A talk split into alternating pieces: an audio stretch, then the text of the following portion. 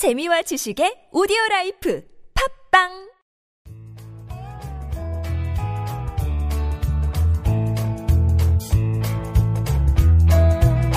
황홀하고 찬란한 광기 어린 천주적 유희. 여기는 한지훈의 고전에서 찾아낸 단단하고 수상한 심리학, 고단수 심리학입니다. 안녕하세요. 진행자 서정숙입니다. 오늘은 그 첫 번째 시간으로 우리가 행복하려면 어떻게 해야 하는가에 대해서 한지훈 작가님과 이야기 나눠볼 텐데요. 먼저 앞서서 저의 경우에는 행복과 불행이 외부의 영향을 굉장히 많이 받습니다. 아침에 일어나서 샤워하고 화장하고 머리 했는데 한 번에 성공을 한다. 굉장히 행복하죠. 차를 타고 나가는데 신호등이 한 번도 안 걸립니다. 굉장히 행복합니다. 그날따라 일이 순조롭게 진행이 돼서 집에 퇴근해서 돌아옵니다. 마지막으로 화장실에서 저를 봤는데 쥐퍼가 열려 있는 겁니다. 저는 행복했을까요? 불행했을까요? 저는 불행하게 잠이 들었답니다. 이런 저도 행복해질 수 있는 방법, 최소한의 노력으로 최대의 효과. 한지훈 작가님께서 강해 주시겠습니다. 안녕하세요. 저는 한지훈입니다. 네, 오늘 이렇게 심리학 시간에 처음으로 이렇게 고단수 심리학이라는 이름으로 만나뵙게 됐습니다. 앞으로 열심히 그리고 재밌게 고전을 풀어서 진행하도록 하겠습니다. 어, 기대가 많이 되는데요. 네. 오늘은 니체의 독설이라는 책을 가지고 이야기를 할까 해요. 음, 이 책의 어, 책 내용을 좀 인용하면서요. 과연 우리가 생각하고 있는 그 행복은 무엇인가? 그리고 어떻게 행복할 수 있는가를 갖다가 진부하지 않게 한번 얘기를 해볼게요. 와, 인간은 극복되어야 되는 존재다. 여러분들은 인간을 극복, 인간을 극복하기 위해서 무엇을 했는가? 지금까지 모든 인간들은 자기 자신을 너무 무언가를 창조했다. 그런데 여러분은 이 커다란 밀물에 썰물이 되려 하고 인간을 극복하기보다는 오히려 짐승으로 되돌아가려고 하는가? 음, 인간이 보기에 원숭이는 어떤 존재인가? 웃음거리거나 고통스러운 수치이다. 그리고 위보맨 씨가 보기에 인간도 이와 마찬가지로 웃음거리이거나 고통스러운 수치일 것이다. 여러분은 벌레에서 인간으로 가는 길을 걸어왔고 여러분 안에는 아직 많은 것이 벌레다. 자 이제 본격적으로 시작을 해보죠. 네. 자 우리는 그러니까 니체에 의하면 우리는 위보맨 씨할 때만이 행복하다라고 말을 하는데 그건 어떤 거냐면요. 결국은 이런 거죠. 왜 인간이 살다 보면은 우리가 짐승 같은 행복감을 느낄 때가 많잖아요. 우리 머릿속에 자꾸 세팅되는 것이 뭐냐면 돈이 많거나 편안하거나 안락한 것은 행복이다. 그렇죠. 라는 것이 계속적으로 우리 머릿속에 주입이 된다는 거죠. 그게 진실 아니었나요? 근데 이렇게 한번 생각을 해보자는 거예요. 니체의 의견대로 한번 가보자는. 그건 음, 사실 진실이죠. 근데 그것은 제일 중요한 것은 오래 지속적으로 장기간 계속될 수 없다라는 거예요. 그것이 계속적으로 되기 위해서는 좀 더 강한 자극이 나한테 올 때만 가능하다는 거거든요. 그렇죠. 그럼 한번 이렇게 생각해 봅시다. 행복이란 머물러 있는 게 아니거든요. 음, 행복은 머물러 있으면 썩은 물처럼 희망이 없어지고 결과적으로 어떻게 하면 내가 좀 더 편안한 삶을 살 것인가 안락한 삶을 살 것인가를 고민하게 된다는 거예요. 음, 그럼 그것을 동물과 같은 상태가 되는 거죠. 인간은 끊임없이 뛰어가거나 집중할 때만이 행복감을 얻어낼 수 있습니다. 음, 그리고 그렇게 얻어낸 행복감만이 우린 진짜 행복감이라고 명명할 수 있는데요.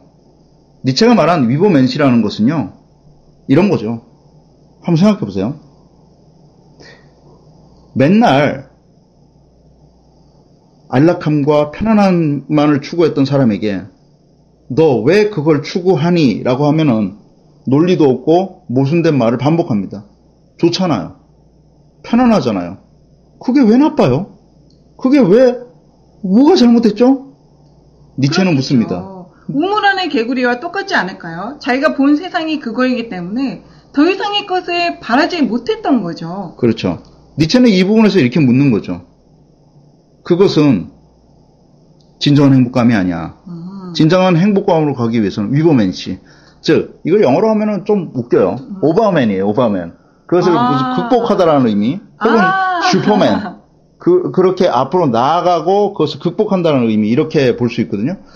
근데, 결과적으로 Übermensch 한다라는 것은 내 안에 있는 상처와 내 안에 존재하는 부끄러움과 내 안에 존재하는 작은 짐승 같은 마음을 매일 극복하는 것. 어, 이것이 위고맨시라는 거죠. 그런데 위고맨시 하지 않으면 결국 어떻게 되냐면 계속 늪 속으로 빠져드는 듯한 느낌을 받는다는 거예요. 매일 절망하게 되고 머물러 있게 됩니다. 음, 그러면서 머물러 있게 되면서 관계도 어떻게 되죠? 인간 대 인간의 관계도 머무는 관계로 전락하게 되죠. 그런데요, 작가님, 이런 경우에 저희가 처음에 그냥 우물 안에 개구리였을 때는 굉장히 행복했거든요. 그런데 또 다른 나를 발견하기 위해서 애를 쓰고 오버맨을 하다 보면 다시 자기만의 자기에 빠질 것 같아요. 어? 나는 행복해지려고 노력하는데 왜 더 불행함을 느끼고 힘들지? 어떻게 생각하세요? 그래서 니체는 이렇게 말을 하죠. 그 생활에 복종할 바에는 차라리 철저하게 절망하라. 음. 절망할 용기를 가지고 있느냐 이렇게 말을 합니다. 그래서 결론적으로 말하자면 내가 그 생활을 하고 있는 동안에 그렇게 계속적으로 무너지고 있는 동안에 나는 억울한 존재다라는 것이 내 몸과 내 마음속에 체화되게 된다는 것입니다. 그래서 결국은 언제나 너 때문에 이렇게 되었어. 그리고 처절하게 고생할 때 너는 놀고 있었잖아. 이렇게 말하면서 자기 스스로 그렇게 말하고 있는 내 자신은 뭐냐면 남을 원망하고 사회를 어, 내 환경을 비판하는 그 생활의 그 중심에는 뭐냐면 나는 동물적으로 편안한 인간이 되고 싶어요라는 것이 항상 있다는 거죠. 아까 네. 서정숙 씨가 정확하게 지적을 해줬는데 그렇죠. 그것은 우물한 개구리. 여기서는 뭐냐면 아직도 내 몸에 남아있는 벌레들이라고 말을 하죠. 아. 그러면서 이렇게 말을 하죠. 나는 여러분에게 간청한다. 대지에 충실하라고. 그리고 여러분에게 천상의 희망을 말하는 자를 믿지 말라. 그들은 알게 모르게 독을 섞는 자다. 그들은 삶을 경멸하는 자들이고 사멸해 가는 자들이다. 스스로 독을 마시는 자들이여. 땅은 이런 자들에게서 실증 나 있다. 중약하고요. 내 마음 속에 지금 니체는 이렇게 얘기하죠. 얘기하죠. 지금 이 땅을 짚고 있는 두 발을 튼튼히 짚고 있어라. 아, 그리고 네가 지금 그 작은 벌레들을 죽이려고 노력하고 그 굴레 속에서 벗어날 용기와 희망을 끊임없이 도전해라. 물론 상처가 클 것이다. 머물러 있을 때 누가 상처 방 안에 누워 있는데 뭐가 상처가 됩니까? 상처도 없을 것이고 늘 행복할 것입니다. 그리고 그냥 옆에 있는 사람 원망을 하면 되고 옆에 뭐가 잘못됐을 때너 옛날에 너도 그랬잖아 그러면서 똑같이 조롱하면 될 것입니다. 하지만 그 조롱을 뛰어넘어서 정말 높은 곳으로 향할 수 있는 힘이 있느냐라고 니체는 묻습니다. 아, 한번 물어볼게요. 내 자신에게 상황을 탓하지 않고 동물성을 지향하는 내 뇌구조를 개혁한다는 것이 얼마나 힘든 것인지 한번 물어보고 싶습니다. 그것이 얼마나 잔혹하게 내 살과 내 힘을 무너뜨릴지에 대해서도 잘 알고 있습니다. 하지만 뚫고 일어나셔야 됩니다. 네. 그 이유가 무엇인 줄 아십니까? 그것은 바로 내 안에 노동하고 싶은 생각에서부터 벗어나는 것입니다. 우리는 어렸을 때부터 이렇게 주입받아오면서 살아왔죠. 열심히 해라. 근데 그 열심이라는 것은 너는 아직 부족한 존재이기 때문에 네가 땅을 짚고 살기에는 아직 부족한 존재이기 때문에 천상의 미래를 꿈꿔라.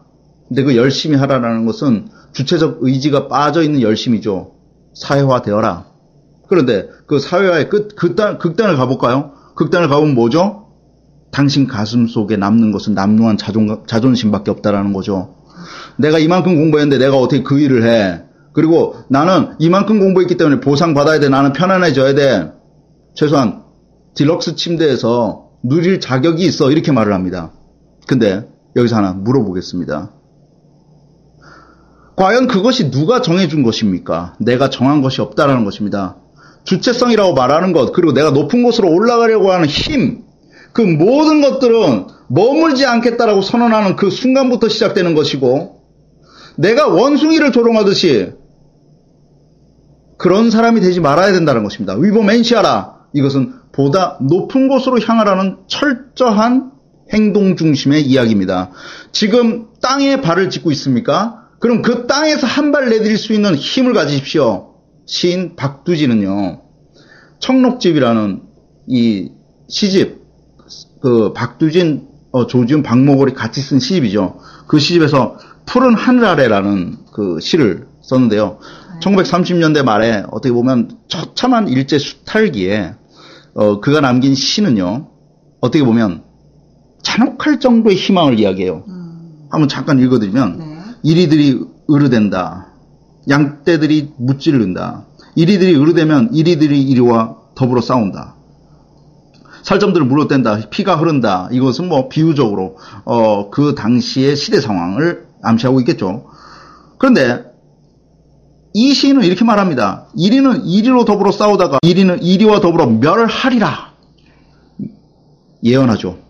좋습니다. 내가 이렇게 머물러 있는 삶이 아니라 내 삶을 이렇게 끝내는 것이 아니라 내 삶을 여기서부터 벗어나겠다라고 선언하는 것입니다. 그리고 이렇게 말합니다. 새로 푸른 동산에 금빛새가 날아오르고 붉은 꽃밭에 나비 꿀벌떼가 날아들면 너는 아 그때 나와 얼마나 즐겁겠느냐. 그리고 나는 그 순간에 춤을 추며 노래하며 즐길 것이며 나는 그 공간으로 갈 것이다 이렇게 말하고 있습니다. 자, 제가 오늘 말하는 것에 대한 결론을 내리겠습니다. 네. 행복이라는 것은 머물러 있는 동안에 일어나는 에너지가 아닙니다. 즉, 내가 이만하면 됐어. 그리고 나는 그것을 하면 좋을 것 같아 라는 망상 속에 있는 것이 아니라 행동하는 것입니다. 그리고 내가 평생 죽을 때까지 올라가야 될 그 높은 곳이 무엇입니까? 끝까지 유로맨시하는 것, 끝까지 그것을 극복하려고 하는 것. 그것이 바로 우리 삶의 행복이며 끊임없이 우리 삶을 머물지 않게 하고 썩은 물이 아닌 맑은 물로 가게 하는 힘이 아닐까 생각을 해봅니다. 네. 어, 저는 오늘 작가님의 말씀을 들으면서 계속 저 스스로를 돌아보는 시간이 됐어요. 특히 저는 행복과 불행이 남에 대한 시선에 의해서, 남에 대한 칭찬에 의해서, 남에 대한 질타에 의해서 결정된다고 생각하고 살았었는데, 오늘부터는 저 스스로, 저 스스로를 생각하고, 저 스스로에서 행복을 만들어내고, 저 스스로를 잘 극복하고, 노력하는 사람이 되어야겠다는 어, 선생님의 말씀이 제 가슴에 다 와닿았습니다. 오늘 말씀 감사드리고요. 오늘 첫 시간 고단수 심리학 이렇게 마치겠습니다. 감사합니다.